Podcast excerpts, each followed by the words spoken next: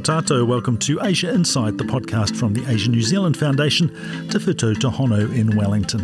I'm Graham Acton. The Asia Infrastructure Investment Bank is a Beijing based multilateral development bank which now has 109 members after beginning operations in 2016. New Zealand is one of those members holding 0.48% of the bank's shares. Other Pacific based members include Fiji, Vanuatu, Samoa, and Tonga and the bank has played a major part in the COVID recovery in the Cook Islands and Fiji. It's also heavily involved in funding green infrastructure, with a goal to channel some 50 percent of its funding into Paris aligned projects.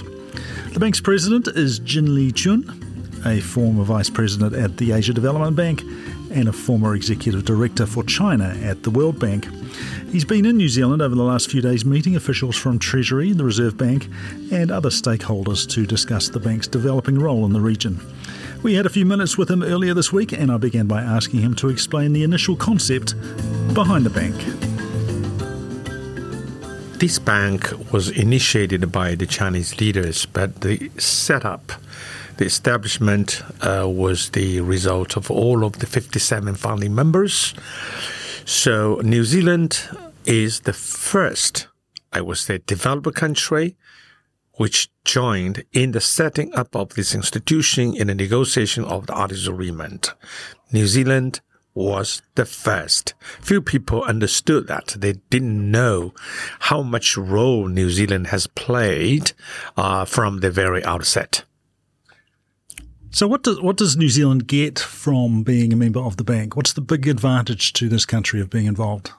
New Zealand is not a borrower given its uh, uh, income and development. But the role New Zealand has been playing is, first of all, uh, in the uh, articles rementing negotiations, setting the rules of the game, and also all these kind of standards. This is very much important for any institution, particularly for a multilateral development bank. So New Zealand contribute to the conceptualization and establishment of this institution. Secondly, New Zealand has always been playing a very important role uh, on the board while New Zealand may not be the director on the board all of the times, but your people serve the uh, alternate and also the advisor, and you have worked with other directors on the board to monitor the operation of this institution to make sure that the AIIB would follow, uh, continue to follow the international best, best standards. This is the important uh, factor for the development course in the member countries, and this is your contribution. So, what what are you up to in New Zealand during this visit? What, who are you seeing at this point? It's an interesting time in New Zealand politics. We're sort of between governments. Uh, who are you talking to? Uh, you see, I uh, I was alerted by your ambassador to Beijing that uh, the government is still in the process of being formed. Uh, I I told your ambassador I, it's not a problem, and I will continue to visit New Zealand because I'm I'm planning to visit uh, Australia anyway, and it's not right for me to you know skip New Zealand while I will I, I was be visiting Australia. Uh, you know, one of the reasons I think it is not a big issue for us, for us is that whoever is in charge in your country, New Zealand government is always consistently supportive of this bank.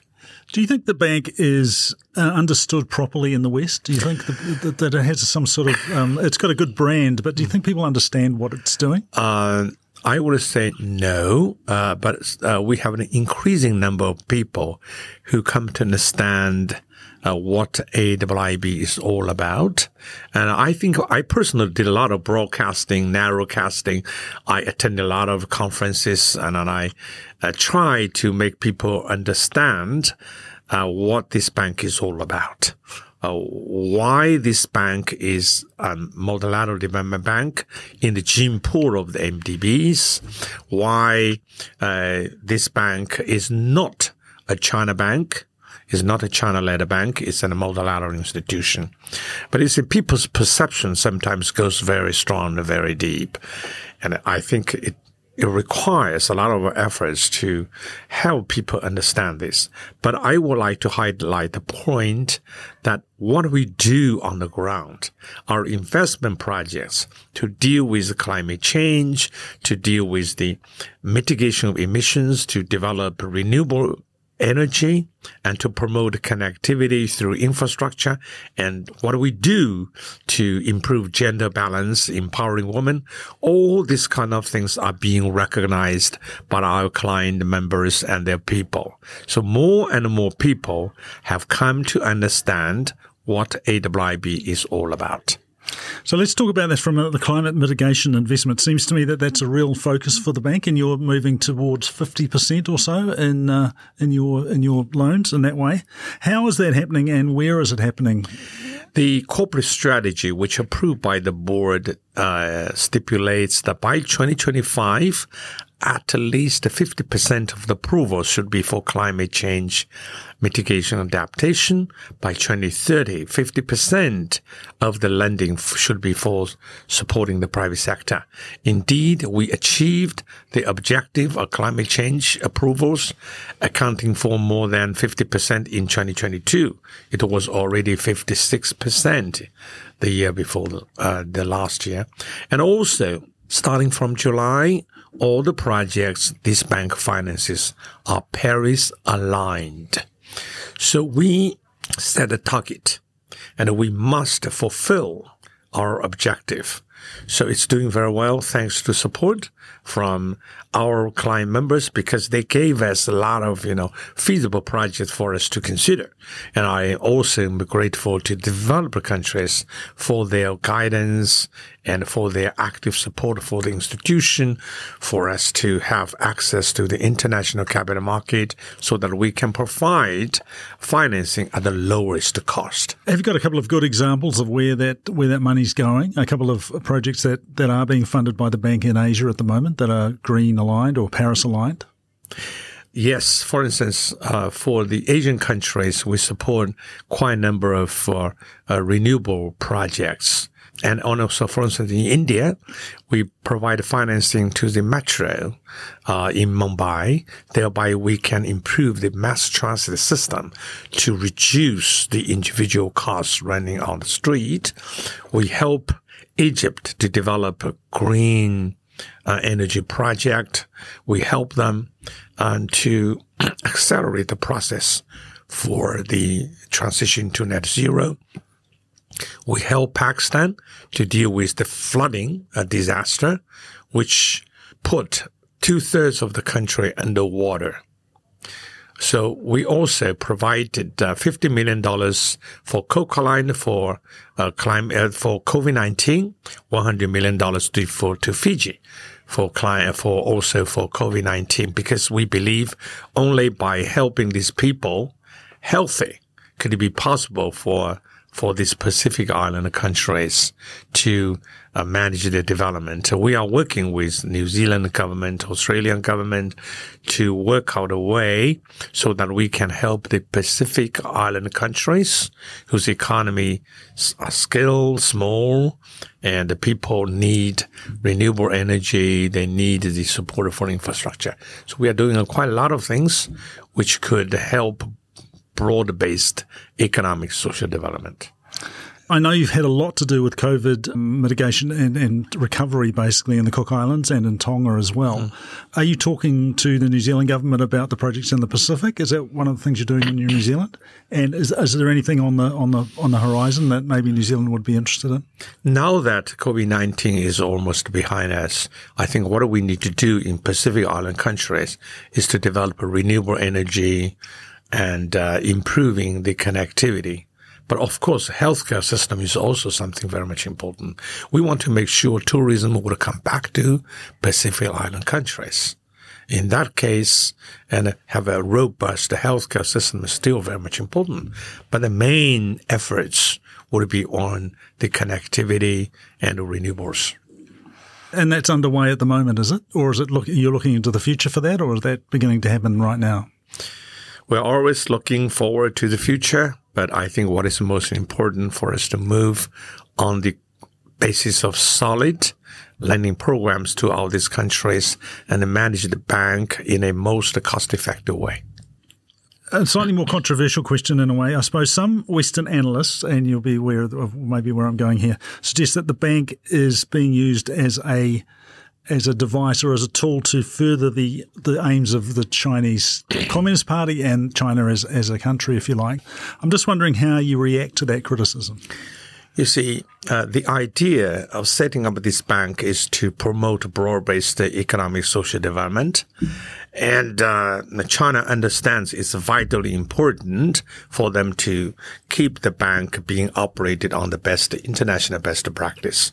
And the fact that we've been working in close collaboration with the World Bank, ADB, EBRD indicates this bank is operating on its own. It's not influenced by any major economies. All right, so just just continuing on that just for a second, what is the role of the Chinese Communist Party in the operation of the bank? None. Just getting back to the banking, uh, multilateral lending institutions like the AIIB and and others, um, they they do good work all over the world. Do you think there's room for another one in Asia, another institution like yours? I think uh, the World Bank, ADB, AIIB are providing a lot of support to the Asian countries. Uh, certainly, it may not be a very good uh, uh, point to to rule out any possible new institutions to support climate change mitigation, adaptation, economic, social development. But I think the three institutions, uh, at least so far as uh, we are concerned, are doing great job helping the Asian countries. There might be some other funds and some other kind of proposals.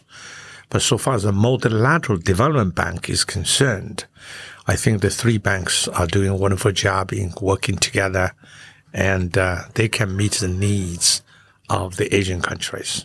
What more can New Zealand do to help the bank, do you think, in the future? I mean, we're a member of the bank. Obviously, as you say, we're one of the original members of it. I think the relationship is pretty good. I'm just wondering how you see New Zealand's relationship with the bank going forward. New Zealand uh, government uh, has has sent very strong, you know, uh, staff to be working on the board and to provide guidance to this institution. And I think this role is very much important. And we are very much willing to engage further uh, the uh, New Zealand government to make sure that uh, the New Zealand will continue to play a very positive, important role in this institution. Uh, I can I can tell you, uh, the client members, the management, and all those who are involved in this whole process recognize and appreciate the contribution of New Zealand. It's a small country, but its impact is very significant. Thanks very much for talking to me today. Thank you very much. I'm very happy to be back in New Zealand again after my visit in 2018. I've been speaking with Jin Liqun, president of the Beijing based Asia Infrastructure Investment Bank. And before we go, it's worth noting that New Zealand will in 2024 assume directorship of a constituent group within the bank that includes Australia, Singapore, Vietnam, and the Cook Islands, giving New Zealand a voice on the board to advocate for issues the government sees as important. That's Asia Insight for now. Until next time, Matewa.